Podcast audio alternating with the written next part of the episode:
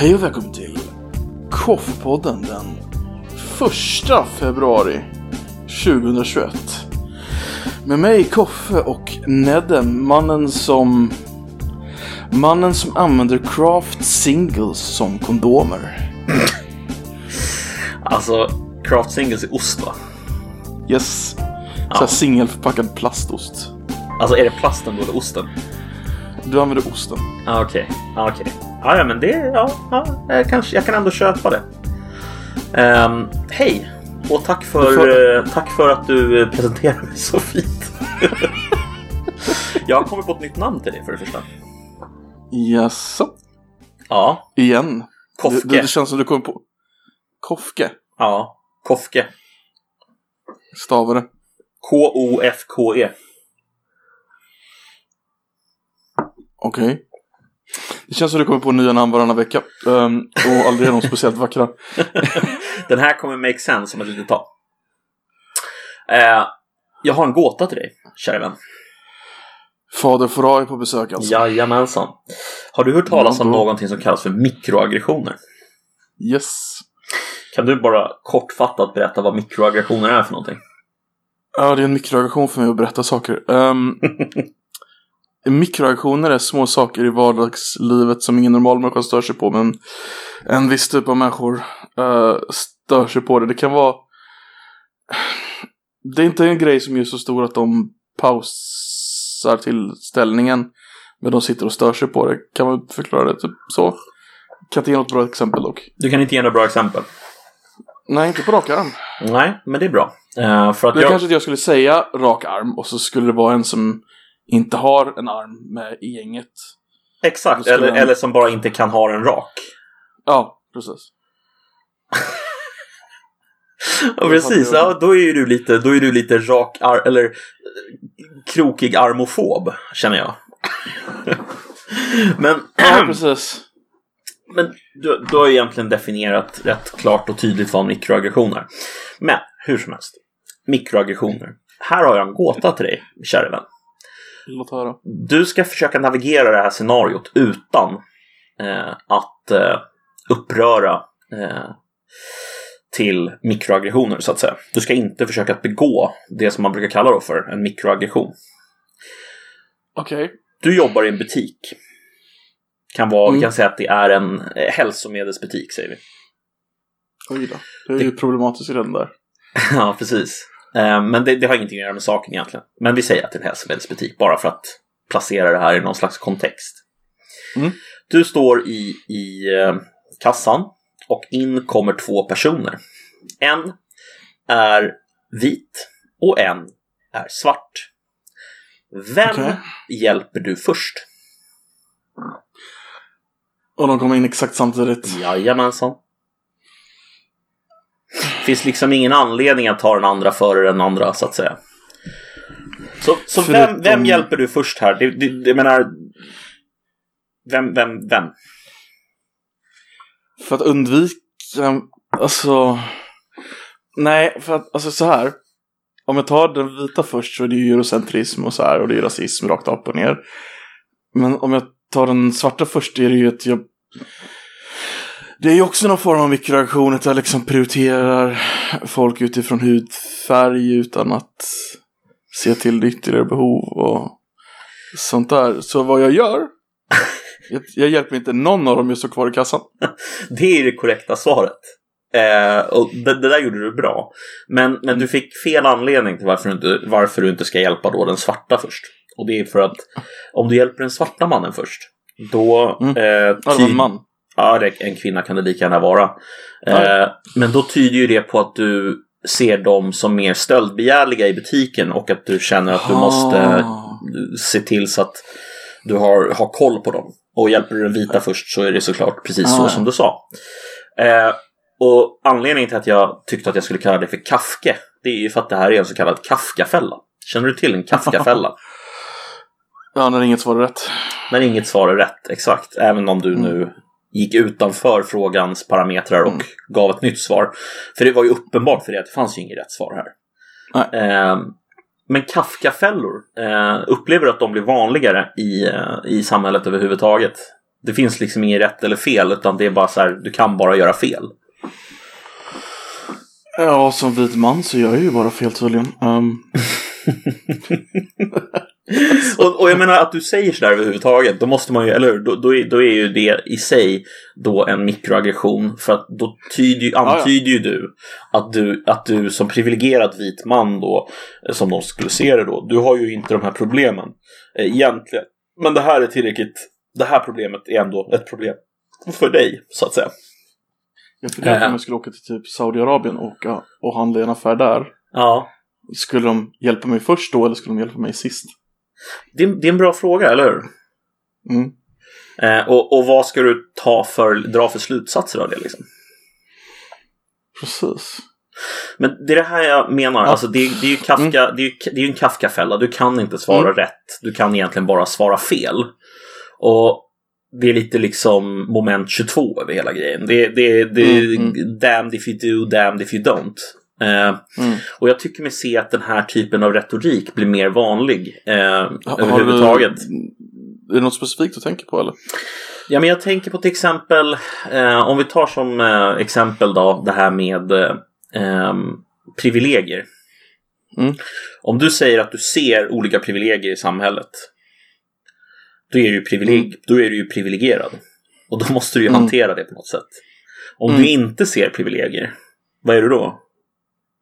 Jag är blind för privilegierna. Ja, exakt. Då är du en jävla shitlord. Eh, Mm, det, och- det är lite som att inte se ras liksom. Exakt, precis. Så att du kan liksom, du kan liksom inte ställa dig utanför de här sakerna utan att bli stämplad som att du är någonting. Även om du personligen inte alls känner så. Eh, eller ta till exempel någon som är, eh, någon som är, är, är svart till exempel. Mm.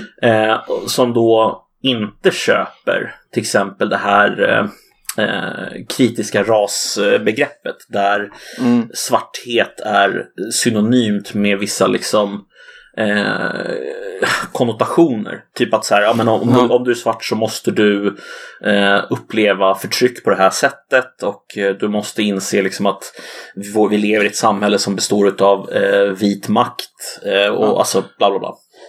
Det Om är du- den typen av svarta människor som vita medelklasskvinnor får kalla hus. Mm, mm, mm. Ja, exakt. Precis. Och, och, Mm. och, och, de då som inte då går med på den typen av, de blir ju det som du nu kallade för hus. eh, och där har du ju till exempel på damned if you do, damned if you don't. För att alltså du kan inte, Precis. du kan helt enkelt inte gå utanför eh, diskursen. För gör du det så då blir du liksom en, eh, en jävla svikare som eh, ja, Onkel Tom liksom.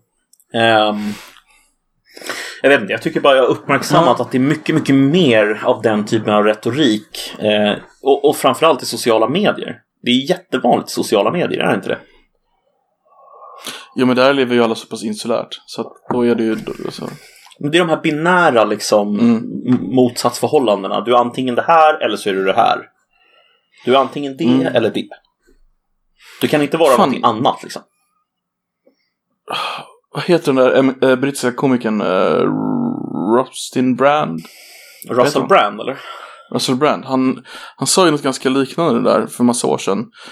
Att när han, var, när han var fattig och skulle protestera politiken så lyssnade ingen på honom för han var fattig liksom. Ja, Så var det klart han skulle protestera politiken. Sen blev han rik. Och då, hade han ingen, då var det liksom ingen som lyssnade på honom för han var rik. För att då hade han liksom inget att...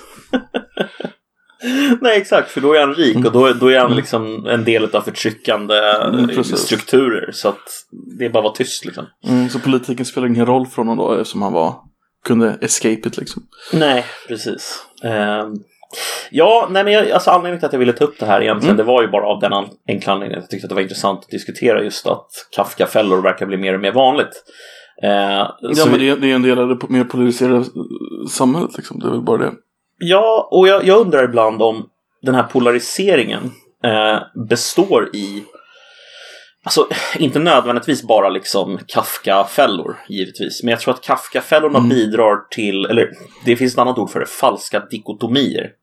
Mm. Ehm, falsk Du dikotomi. förresten. Mm. Eh, är du bögen i buren? Exakt, precis. Jag förstår precis vad du är ute efter. Ehm, vi säger som så att, nej det är jag inte. Bögen är lös! ja men exakt. Alltså det är ju precis det. Ehm, den lärde man ju sig på lågstadiet liksom. Ja, och det är ju egentligen bara retorisk, eller alltså det är, Mm. bara, det är bara ett sätt att framea någonting. Eh, och jag menar, det verkar väldigt, väldigt, väldigt, väldigt, väldigt lätt att måla upp den typen av scenarion hela tiden. Och jag tror att Mm. det polariserar så otroligt mycket alltså. Det finns liksom, ingen, också- det finns liksom inget utrymme för nyans. Nej men det är också en del i, i, i, den nya debattkulturen att man måste köpa den andras eh, point of view helt. Mm. Så man kan inte kritisera Man kan inte kritisera liksom själva bild, alltså um, världsbilden utan man ska kritisera något annat liksom. Och då, Mm. då blir det ju så att den som får tala först får någon slags privilegium att bygga upp själva de externa gränserna i debatten och då blir det ju sådana här att Ja, alltså i, i princip så är det ju nidbilder av, all, av ens motståndare varje gång som målas upp. Det är ju det. Och, och jag tror att de här nidbilderna, alltså de, de är så jävla farliga. För att Mm. Alltså det är ju halmgubbar. Och det är ju tacksamt att slå ihjäl halmgubbar liksom. Det är det ju. Mm. Eh, men det blir så jävla polariserat. För att när man målar upp de här binära motsatsförhållandena där det egentligen är mycket mer nyans så blir det så att säga en Alltså om jag säger så här. Jag tror att det finns grupper i samhället som absolut inte har förmågan att se att det ligger till på det sättet. Det vill säga att, att, det, blir, att det skapas sådana här, ja, så att vi kallar det för Kafkafällor, man kan kalla det för vad man vill. Men, men, men den här typen av binära motsatsförhållanden, jag tror att det är väldigt Mm. många som när de hamnar i de här binära motsatsförhållandena så, så ser de sig själva i relation till den andra binära motparten och börjar identifiera sig som det som de egentligen inte är. Eh, jag tror att det är alldeles för många människor som blir liksom identitära av identitetspolitik. Mm, Ja, det är klart. Ehm, Vad, Ja, vad, vad- skulle- för, vad skulle identitetspolitik föda om inte mer identitetspolitik? precis, men, men identitetspolitiken skulle ju vilja göra gällande att det den föder är mer av den goda identitetspolitiken. Men det är klart att det inte är så. Den, den föder ju all typ av identitetspolitik. Mm. Ja, det, alltså, den, Ehm, föder, den föder ju inte ett mer demokratiskt samhälle där man ser alla som likheter utan man, man, den föder ju den typen av samhälle där man letar olikheter och står upp för sin egen olikhet. För det, det är det enda sättet man kan hävda sig på. Precis, och jag menar det är ju någon slags skillnad på hur man definierar olika typer av demokratiska samhällen. Man kan ju prata om ett universalistiskt demokratiskt samhälle som liksom syftar till universalism och det som gör oss alla till lika. Sen kan man liksom prata om det partikulära och då är det liksom det här identitära istället där så här, Mm. det som skiljer oss är det som vi ska liksom ta vara på som mest. Eh, jag har svårt att se liksom att det där partikulära kan leda någon annanstans, annanstans än rakt ner i helvetet. Ja, men ja. Vad fan är EUs slogan? Är inte det något sånt där? Rakt ner i helvetet. Nej men e- enade olikhet eller sånt där väl? Ja, det är nog någonting sånt. Eh, det, är inte, det är inte pluribus unum direkt. Nej precis. Eh, Det har inte, USA kör ju inte det längre heller. De kör ju inte melting pot liksom. Nej, De, de har ju gett upp det för länge sedan. och det är väl lite det här att eh, multikultur implicerar olika typer av kulturer som samexisterar. Eh, det är ju det som är tanken.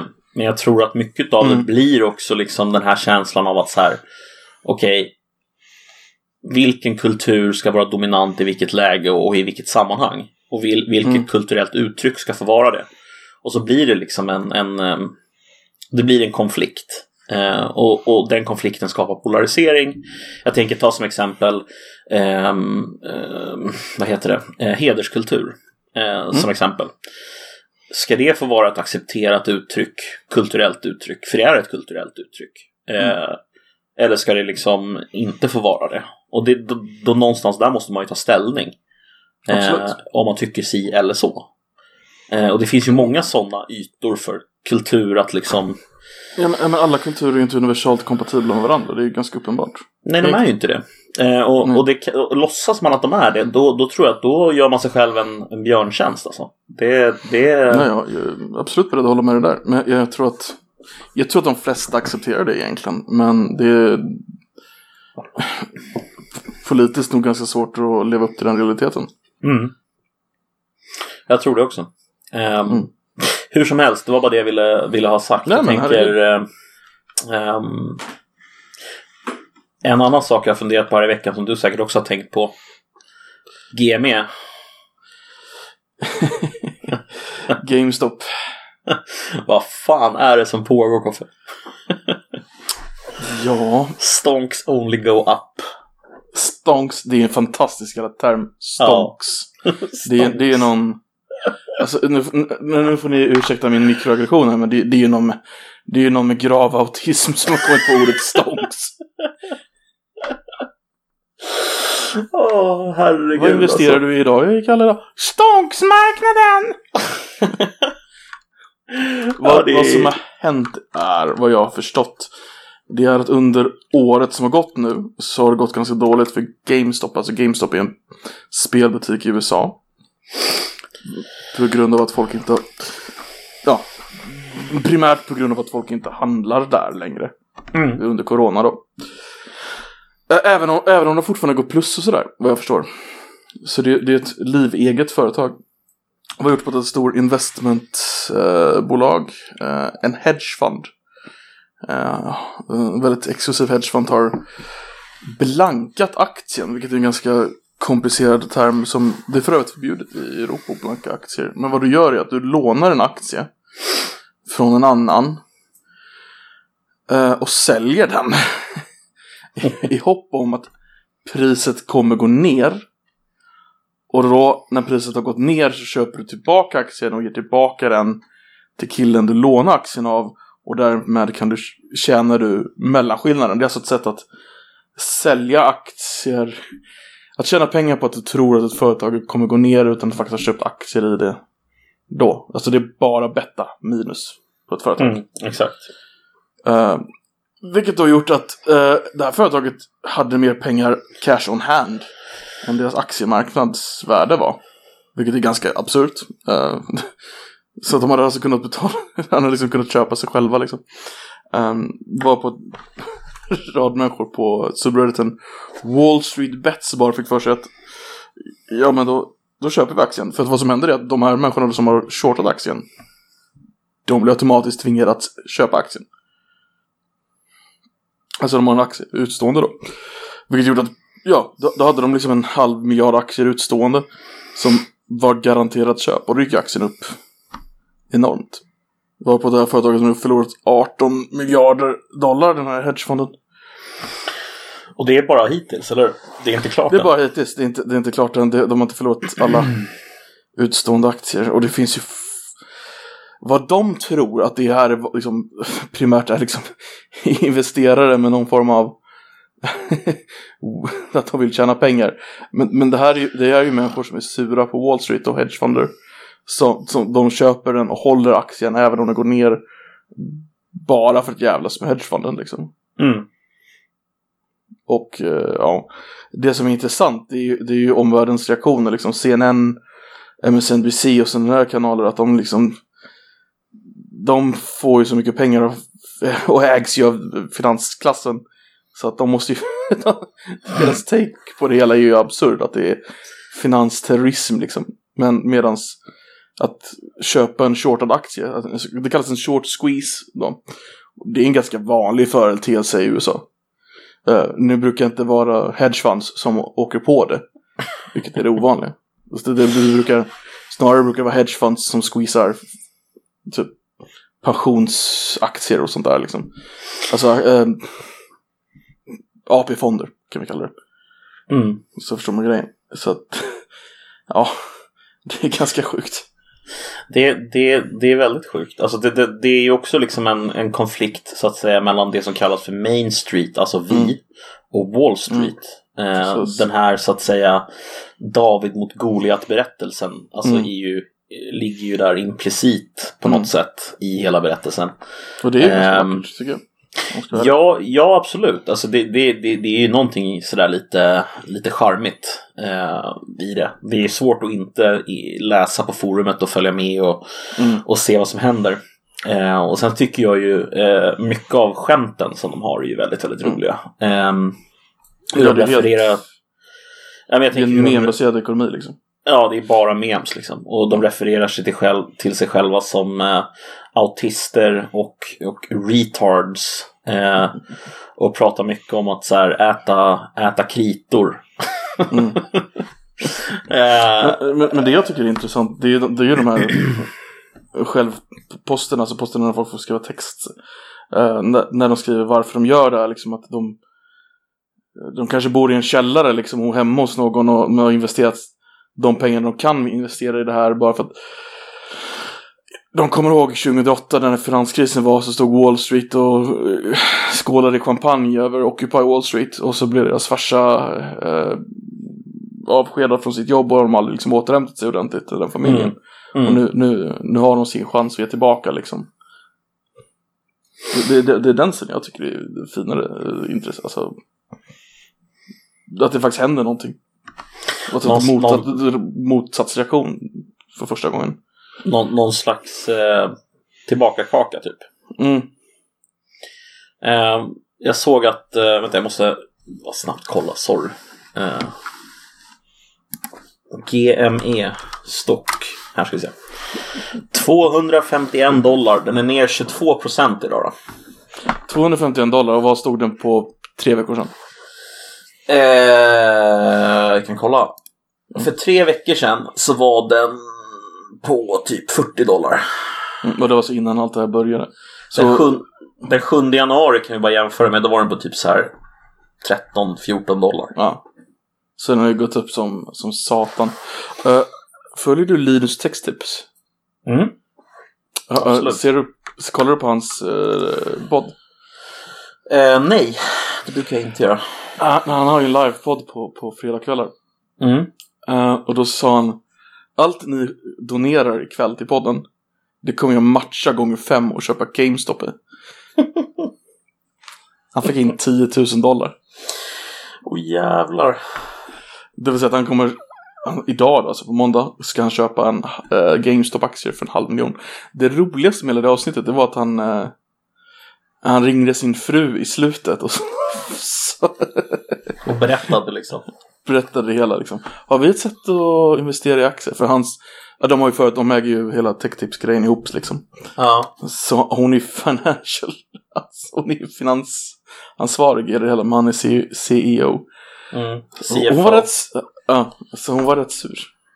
Jag kan tänka mig det. Hon, hon, hon tyckte inte att det var världens bästa idé kanske. Nej, han var, mm, om du måste göra det här så alltså, du kan ge bort pengar i i uh, charity istället. Ja, men mm. du har lovat. Mm. ja, vad fan, det är ju roligt ju. Ja, ja men det är kul. Alltså det, oh. det, det, det är rätt intressant i alla fall. Alltså att en, eh, en subreddit mm. kan växa så explosionsartat också. Mm. Alltså det var ju någon slags typ en miljon användare på den där subredditen för mm. bara några veckor sedan. Nu är det 7,9 miljoner användare. Ja. Det sägs ändå att det är bara ungefär 1% av Reddits användare som är aktiv på, alltså ens besökt uh, GameStops. Uh, den sidan. Alltså Wall Street Bets. Mm. Det är helt vansinnigt. Har de så många användare alltså? Alltså det är en av världens största sidor alltså. Jag tror den är topp 6 i USA liksom. Topp 20 i Sverige. Ja, det är rätt stort alltså. På tal om det, um, eller inte alls på tal om det, på tal om fortfarande exakt samma grej. Mm. de, de använder ju appen Robinhood. Mm. Vilket är lite roligt namn för att uh, investera i aktier. Vet du varför de använder den? För att det är väl den enda som du kan göra vissa finansiella transaktioner i va? Från början. Det är den enda finansappen i USA som inte tar courtage. Aha, okej. Okay. Är det därför de använder den? Mm. Och de ägs alltså i hemlighet av en annan hedgefond. Som, vad de gör är, det här är skitroligt och skitsmart. Det är att de säljer informationen att du ska köpa en aktie till den här hedgefonden eh, direkt. Så att den hedgefonden kan tjäna på alla eh, förhandlingar som dina, dina, ditt köp kanske tar 0,1 0,5 sekunder. Då hinner de köpa och sälja samma grej innan där, som tjänar på mikro... Det som kallas för frontrunning. Precis. Så de tjänar på, det, det är hela sättet de tjänar pengar på. Det, var faktiskt, eh, det är faktiskt jävligt intressant. Jag såg en dokumentär om, eh, om finansmarknaden och quants. Jag trodde du skulle säga Palmemordet. Nej, nej, nej, nej. nej. Jag så van att säga Palmemordet. Sorry. Jag såg en dokumentär för ganska många år sedan nu om just Mm. quants. Alltså quants Mm. är ju, för de som inte vet, quants det är de som jobbar på finansmarknaden som är mer eller mindre programmerare och matematiker och Mm. ekonomer i ett. De kallas för Q-U-A-N-T-Z, quants. Mm. Eh, och de jobbar ju då med de här eh, algoritmerna som eh, de här high frequency trading maskinerna gör. Mm. Eller Det använder sig av. Gör de minsta fel så går företaget bankrutt liksom. Ja, men precis. Ehm, och eh, det som är så intressant i den här dokumentären, förutom det här med frontrunning, för de tar upp det här med frontrunning också, och visar på till exempel hur, eh, hur man använder sig av frontrunning, eh, det är att de visar hur det rent tekniskt går till. Ja. Ehm, och det som är så intressant då med frontrunning, det är ju att frontrunning handlar ju om att du har en lägre latency till eh, Wall Street. Eller nu vet jag inte exakt vart servrarna sitter. De kanske inte sitter på Wall Street. Men Eh, de sitter i New Jersey nu, eh, faktiskt. ja, okej. okej. Om du menar New York Stock Exchange ligger i New Jersey. Ja, ja, men precis. Deras servrar. Och då Mm. handlar det ju allting. Allting handlar ju om att då allt område runt omkring de här servrarna är svindyrt. Mm. Och det är egentligen bara då stora liksom, banker som kan köpa de här områdena. Därför att det kostar så mycket pengar att ha sina servrar där. Eh, just för närheten då Mm. till eh, aktieservrarna. Mm, för att få en lägre latency. Precis, för att få en lägre latency. Och det är den enda anledningen. Mm. Eh, egentligen. Som, som anledningen till att man vill ha sina grejer där. Och då, då visar de här hur de gör. Då ställer de alltså upp. För, för tydligen så är ju inte, alltså sladd är ju inte det snabbaste. Nej. Utan det är egentligen att ha en spikrak eh, linje i luften. Där du liksom har en, en, en, en mottagare och någonting som kan skicka en stark signal uppsatt högt på två stycken liksom pinnar. Eh, Mm. så du kan få en så snabb uppkoppling som möjligt. Eh, för att ha så låg latency som möjligt då, då distansmässigt. Den, där, den, ska, den tar ju mindre distans än om du ska dra någonting i backen. Liksom. Det måste Mm. gå på konstiga sätt. Så att eh, ja, det, det som de tog upp i den här dokumentären det var då finansiell terrorism. Liksom. Eh, vad skulle hända om någon bara helt plötsligt sågade ner de här, de här jättestora liksom, antennerna som de har satt upp? Jag, jag Alltså- förstår att dokumentären presenterar det som terrorism. Skulle du klassa det som terrorism? Alltså, ja, terrorism skulle jag nog inte klassa det som. Jag skulle nog klassa det som sabotage. Mm. Eh, Men det är en ganska lång skillnad mellan sabotage och terrorism. Absolut, absolut. Eh, men de, det de nämnde var ju liksom att ja, men om, du, om du sänker en sån här, så även om de har liksom en Alltså de har ju redundans såklart. Det, är, det faller ju över på någon, någon kabel istället. Men de skulle ju förlora otroligt mycket pengar. Eh, antagligen. Bara på att de inte längre har den där låga latencyn.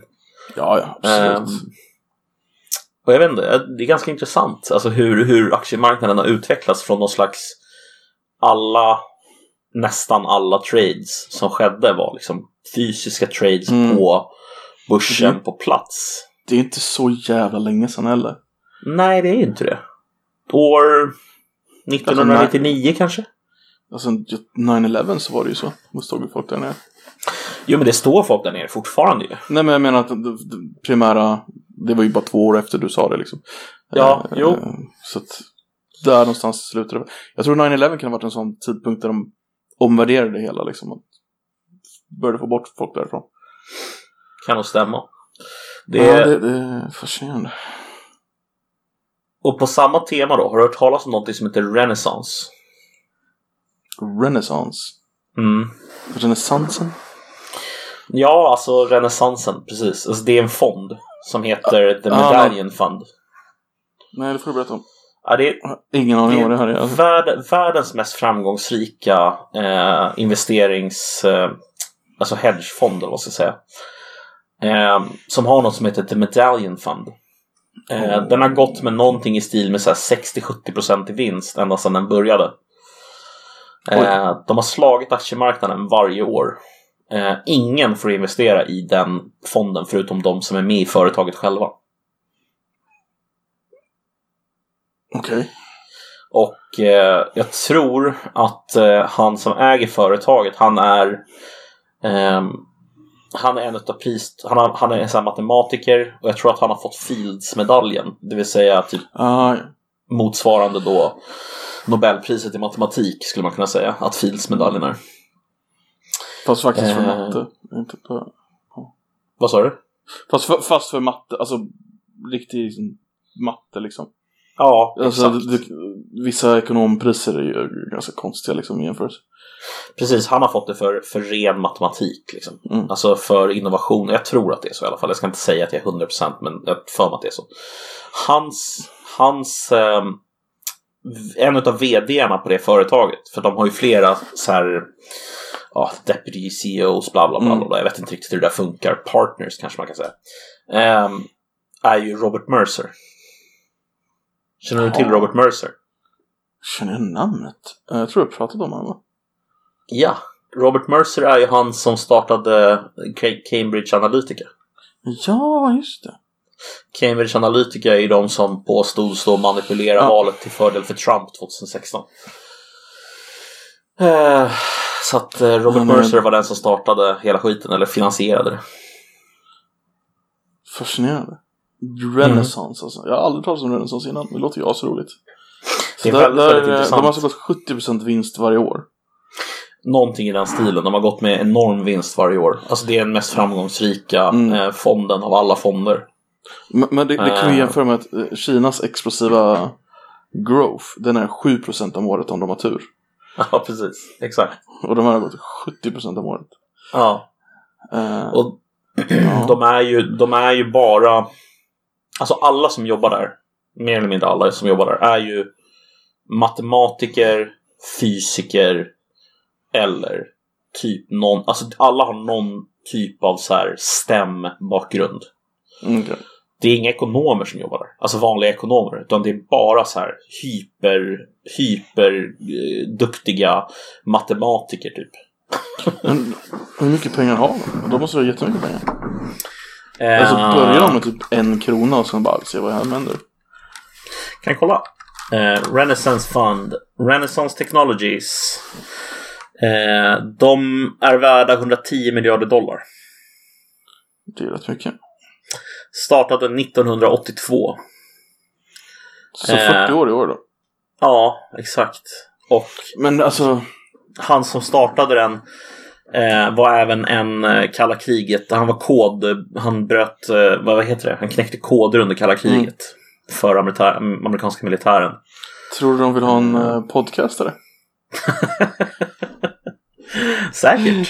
tror, tror vi skulle, tror vi är eh, lämpliga. Lätt. vi, vi kräver inte ens 2%. Nej, eller hur? Var?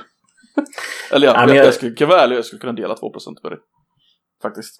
Alltså, jag, det är till och med så här. Eh, den heter inte, det är inte Fields-medaljen utan det är någon medaljen. Heter själva medaljen. Som de, eller anledningen till att hedgefonden heter medaljen. Alltså själva den här som bara de får investera i. Är för att både Simons som startade det och någon snubbe som heter Axe som var med och startade det. Båda har vunnit den medaljen. Man bara yeah! Alltså poängen jag vill göra någonstans är bara så här Mm. att det, det är liksom inte så lätt att tävla med de här människorna ifall du inte har eh, liknande eh, liksom kunskap med dig. Mm. Eh, Men allt de gör, den här fonden, det är att investera grejer och sen oinvestera. Alltså, de köper och säljer aktier helt enkelt. Mm. Snabbt. mm, Yes. Så de, de bidrar ju egentligen inte till någonting. De, är- de är en liten sugkopp på sidan liksom. Som är en jävligt effektiv sugkopp. Men det är ju allt de gör egentligen. Alltså jag vet inte, jag, jag köper inte riktigt det där. Alltså när folk säger att de inte bidrar med någonting. Alltså så här, hur, hur menar du när du säger att de inte bidrar med någonting? Jag lyssnar. Om du vill lägga ut liksom... Nej men alltså fan. det är väl inte så jävla svårt att lägga, alltså det, det är ju inte så mycket att lägga ut. Det, det enda de gör, det är att de köper och säljer aktier. Så Mm. visst, de kanske ökar med, eh, de kanske hjälper till att pusha upp några aktier och pusha ner några aktier, men liksom de producerar ju ingenting förutom det enda de producerar är ett sätt att tjäna pengar. De säljer ju inte någonting, det är ingenting som de köper utan allt de gör, de är att de, de, de är på sidan och, och drar av sin procent liksom och allting. Mm. Det, alltså utan dem så hade ekonomin gått lika bra. Alltså det, är det, det är där jag är mer eh, fundersam kanske då. För jag tänker att det de bidrar med är ju prismekanismen i marknaden på något sätt. Eh, vad ska de här aktierna vara värda liksom?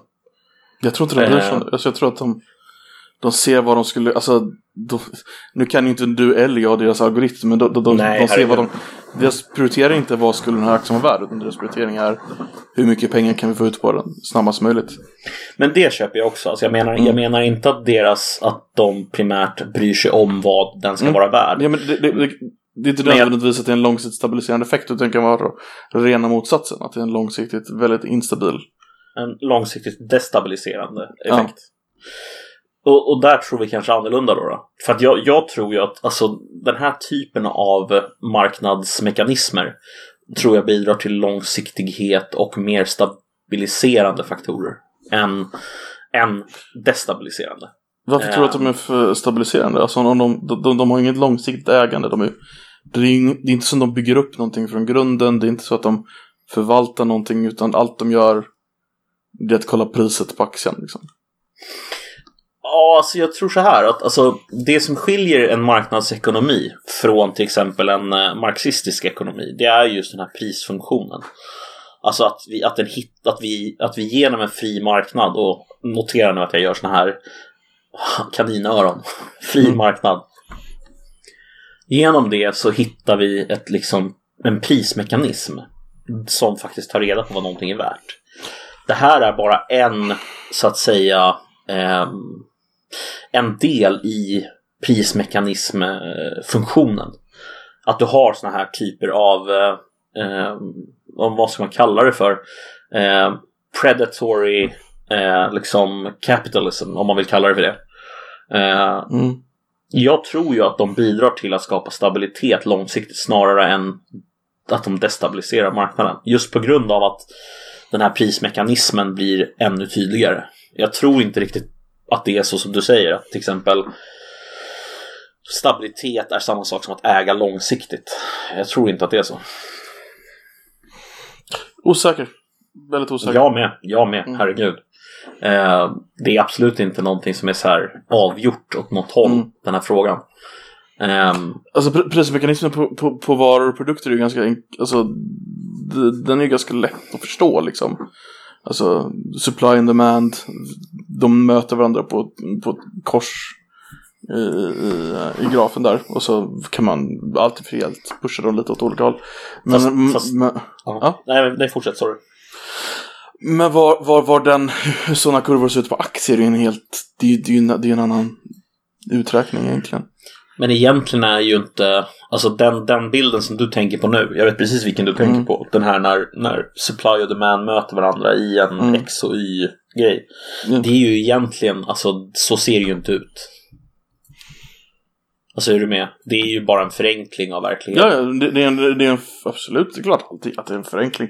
Men, men den är det finns ju en sanning i den. Absolut. Det, det, och jag- det är det jag menar att den typen av ekonomi är, alltså varor och tjänster är lättare att förstå Mm. än aktiemarknaden.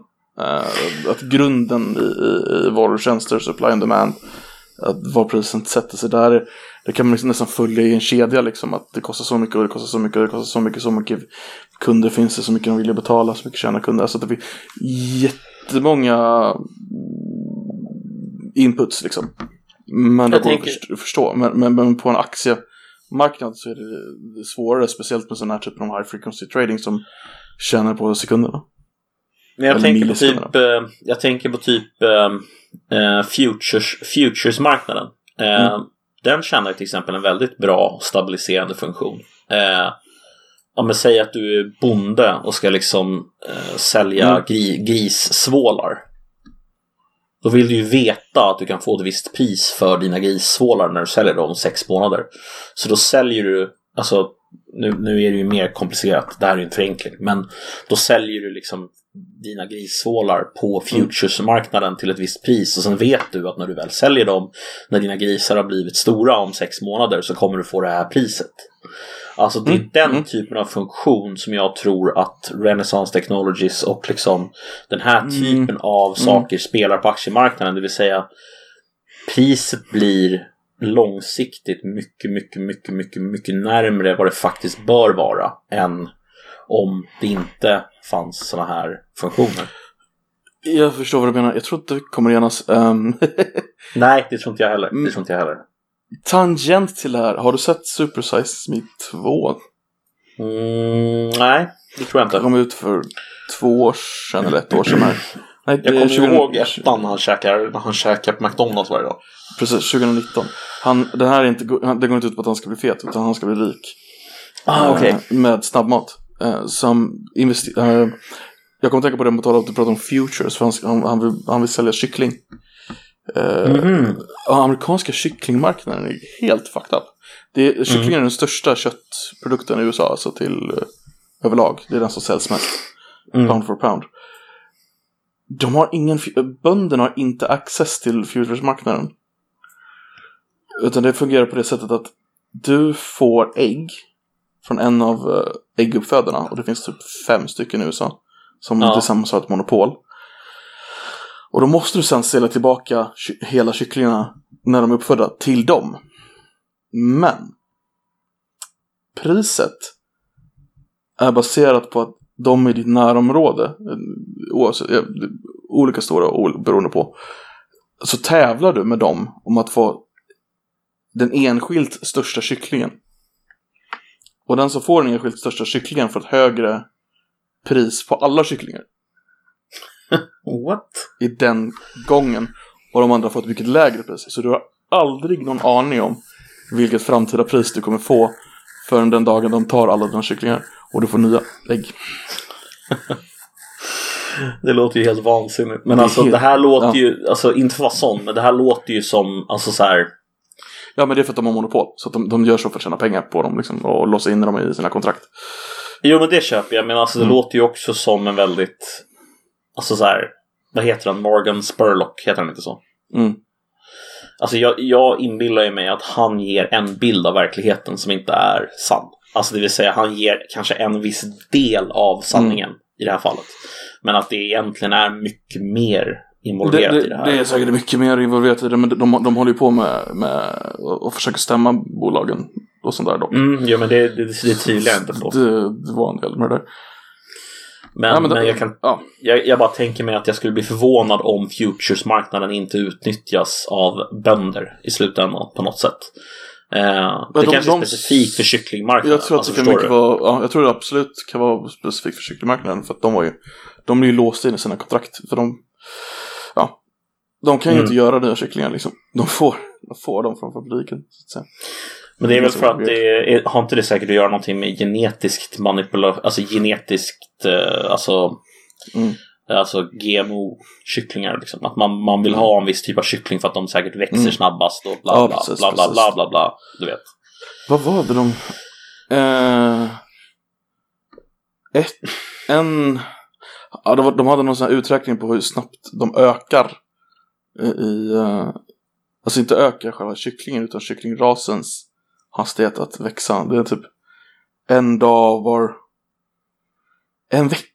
Nej, fan nu är det nere på en... Vad var det? En dag var sjunde år eller så här. Fick de bort. Jävlar. Ja, så de har hållit på sen ja, i typ 100 år. Så de var nere från så här 20 veckor till 7 veckor eller 6 veckor och så här, hela vägen upp. Det är helt vansinnigt. Ja, det Faktiskt. var, det var helt sinnessjukt hur snabbt de växte. Men alltså den där typen av kyckling säljer de ju bara i USA eller? Ja, Det där är sån här kyckling som, ja precis. men det, är ju- det är den kycklingen de säljer i USA också. Det är liksom broilerkyckling Mm. tror jag de kallar det. Det är verkligen Broiler. den kycklingen. Ja, Mm. det är verkligen den kycklingen de har också. Typ 99% av all kyckling i USA var den kycklingen.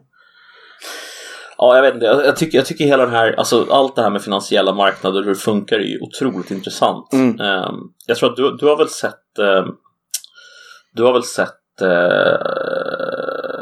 Hyper Normalization, heter den så? Ja, ja visst. Du vet på slutet när han pratar om eh, Blackrock. Uh, och det var länge sedan jag såg den. Du får uppfriska mitt minne. Han, han pratar på slutet om, eh, om den här eh, eh, finans... Eh, alltså de, de hanterar pengar egentligen som är på en helt annan skala än till exempel hedgefonderna. De är egentligen Mm, en, in, alltså de är inte en investmentbank eller sånt där. Utan de är... Ja, de där ja. Mm. Mm, de, de, de egentligen hanterar långsiktiga flöden liksom, med pengar. Alltså Mm. pensionspengar. Den typen av liksom eh, Ja, låg precis. risk. Ja. De har ju, något, de har ju någon, något program som heter Aladdin. Just det. Kommer du ihåg det?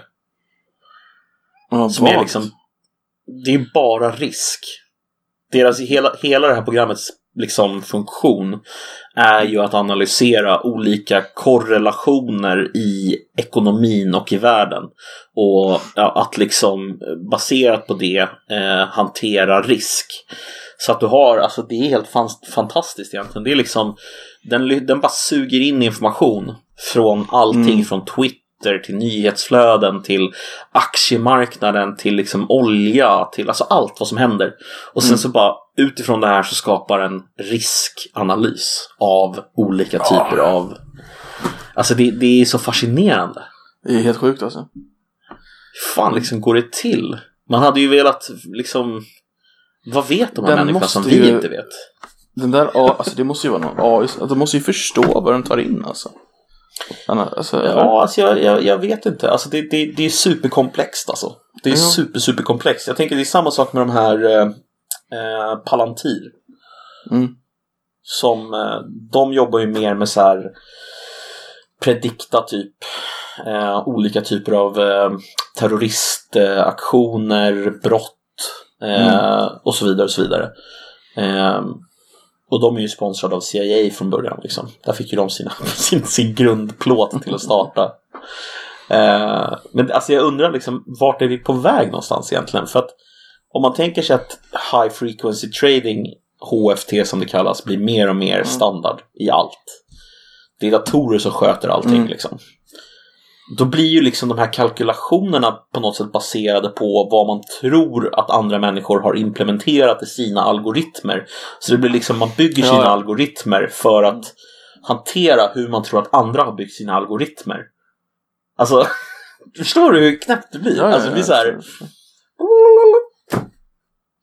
Ja, för fan. Palantir, eh, det är ju eh, kort avstickare. Du har sett Sagan om ringen? Eller läst dem? Jajamensan. Du vet de här allseende bollarna? Yes. Det är en Palantir. Ja, Så det är lite bra namn faktiskt. det är ett väldigt bra namn. Ehm, och eh, det är även en sån här aktie som eh, Wall Street Bets har, har chillat mycket för, som det kallas. Kan jag tänka Ja. mig. Kan jag tänka mig. Jag vet inte, jag är lite sugen på att investera i Palantir faktiskt. Jag tror att de kan vara sånt här framtids, eh, framtidsföretag många sätt. Jag tror att data Mm. kommer bli mer och mer och mer. Det kommer ju det. Sen har vi gett bort Mer den mesta datan gratis redan. Med Facebook och Twitter och allting. Ja, jävlar. Tänk om man hade förstått hur mycket data skulle bli värt i framtiden. Ja, precis. För 20-30 år sedan. Ja, du. Du, in- innan vi avslutar. Vet du vad det Ja. är för dag imorgon? Eh, den 2 februari. Yes, det är den sista dagen på julen. Aha, Enligt svenska. okej.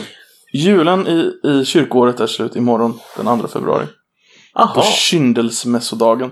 Ingen firar den längre. Men det är en del av svenska kyrkoåret. Vad sa du att den hette? Kyndelsmässodagen. Kyndelsmässodagen. Är det sista dagen på kyrkoåret? Det är sista dagen på julen i kyrkoåret. Juletiden. Men vad är sista dagen på året för kyrkoåret då? Uh, kyrkoåret, ska jag tänka här. Uh, t- Jag tror det börjar den 25 va? I don't know. jag har ingen aning. Jag tror det börjar med julen. Okej. Alltså Ja, första det låter ju... advent Det, det, det låter är ju... första dagen på kyrkoåret. Och sen fortsätter det neråt. Ja, det låter ju, det låter ju rimligt givet att november är ju en hemsk månad alltså. Det tar slut där liksom. Det, det är korrekt på något sätt. Men, eh, ja. men eh, får jag fråga en sak? Vad, vad, vad är det för dag sa du? Ky, ky, kyn, vad heter den sa du? Kyndelsmässodagen. Är vad, betyder det? 40 dagar efter Jesus föddes.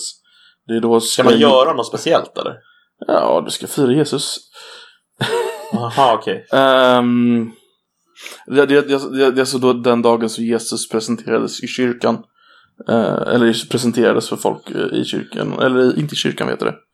Templet. För Jesus var ju jude.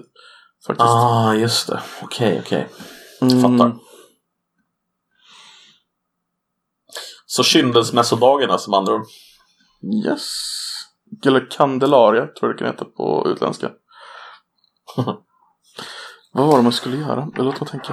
Eh, man ska välsigna ljus och sånt där. Alltså man ska tända ljus. Um,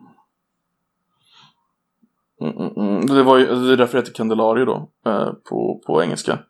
Eh, det var ju vanligt alltså, förr i tiden att man gjorde ljus under juletiden på allt fett och sånt som man fick över. Eh, så skulle man ju få dem välsignade då i kyrkan. Eh, för att ha under, välsignade ljus då under, under året som kom. Mhm. Eh, det är väldigt vanligt på medeltiden i Sverige faktiskt. Eh, det är det jag kommer ihåg att man ska göra på kyndelsmässoafton som i Sverige. Men, det, det, men det, det, det har att göra med att, att jungfru Maria ansågs vara oren eftersom hon föddes. Kvinnor var ju orena när, eh, 33 dagar efter de föddes. Förr Ja, i just tiden. Eh, så att det här var dagen då hon blev ren så att säga. Så det har någonting med kvinnor att göra också, att man ska värna kvinnor den här dagen. Så jävla udda. Alltså, all, allt sånt där med renhet. Alltså det är så här. ja, I, don't know alltså. Ehm, Nej men jag tänkte du ville veta att julen är slut så att nu, alltså förr i tiden så, eh, så hade man ju kunnat, eh, någon julmat sparar man till nu då, till imorgon. För att ha det kvar den sista jultiden, om någon skulle komma på besök och sånt där. Så nu jag får tror du, faktiskt att min inneboende har fortfarande uppe sin, eh, sin ljusstake. det är helt okej, men du, imorgon får han ta ner den. Jag tror inte han kommer göra det. Du får, du, Spontant. du, får, du får gå in på typ, Svenska kyrkan och skriva ut sidan på kyndelsmässodagen så får du förklara för honom att han ska ta ner den. Jag, jag ska göra det. Så ver- ver- ver- agera så här asförnärmad liksom. Ja. Nej, hörru, jag tycker att det här är jävligt orimligt alltså. Vad håller du på med? Det här Ska är inte vara någon jävla ljusstakar. synd. Det här är synd mot Gud. Så får du slå med lite ris eller något sånt. Eller så kan du låtsas att du är ortodox för de har ju hållit på i två veckor till. Ah, okej. Alltså varför inte bara hålla på hela året när man ändå håller på så länge? Nej, de, de börjar ju två veckor senare också. Jaha, okej. Så att de har ju en annan kalender. Herregud alltså, detta jävla trams. Herregud. Ja. Nej, nej, nej, jag säger nej. Skräddaren säger nej. Du Men du- säger nej, men ja. Du menar jag. Hör, hörru du Kafka, Kafke, Kofke. du sa Kofke, Kofke, Kofke. Mm. Du kan inte ens hålla koll på namn när du kommer ihåg. Nej men herregud, du kan ju inte ställa de här kraven på mig. Det går inte. Jag tycker inte du Jag kan åberopa Gud när du inte ens är med på kyndelsmässoafton. Kofke. Jag, Yes. eh, jag tänkte tacka för oss här, eh, Kofke. Eh, Yes. Och, Eh, eh, Jag vill bara påpeka innan vi avslutar. Eh, eftersom ingen skrev något nytt i... Eh, vi har inte fått något nytt mail med ett förslag till ämne och ingen har föreslagit ett ämne på Discorden heller så därför har vi inte tagit upp något gästämne denna veckan. Men passa Nej, på att eh, sprid podden och eh, sprid varandra. och, och sprid din säd. Det är viktigt. Okej. Kofke, tack för dig. Tack för mig. Ha det gött. Hej! Tack, tack för oss. Hej!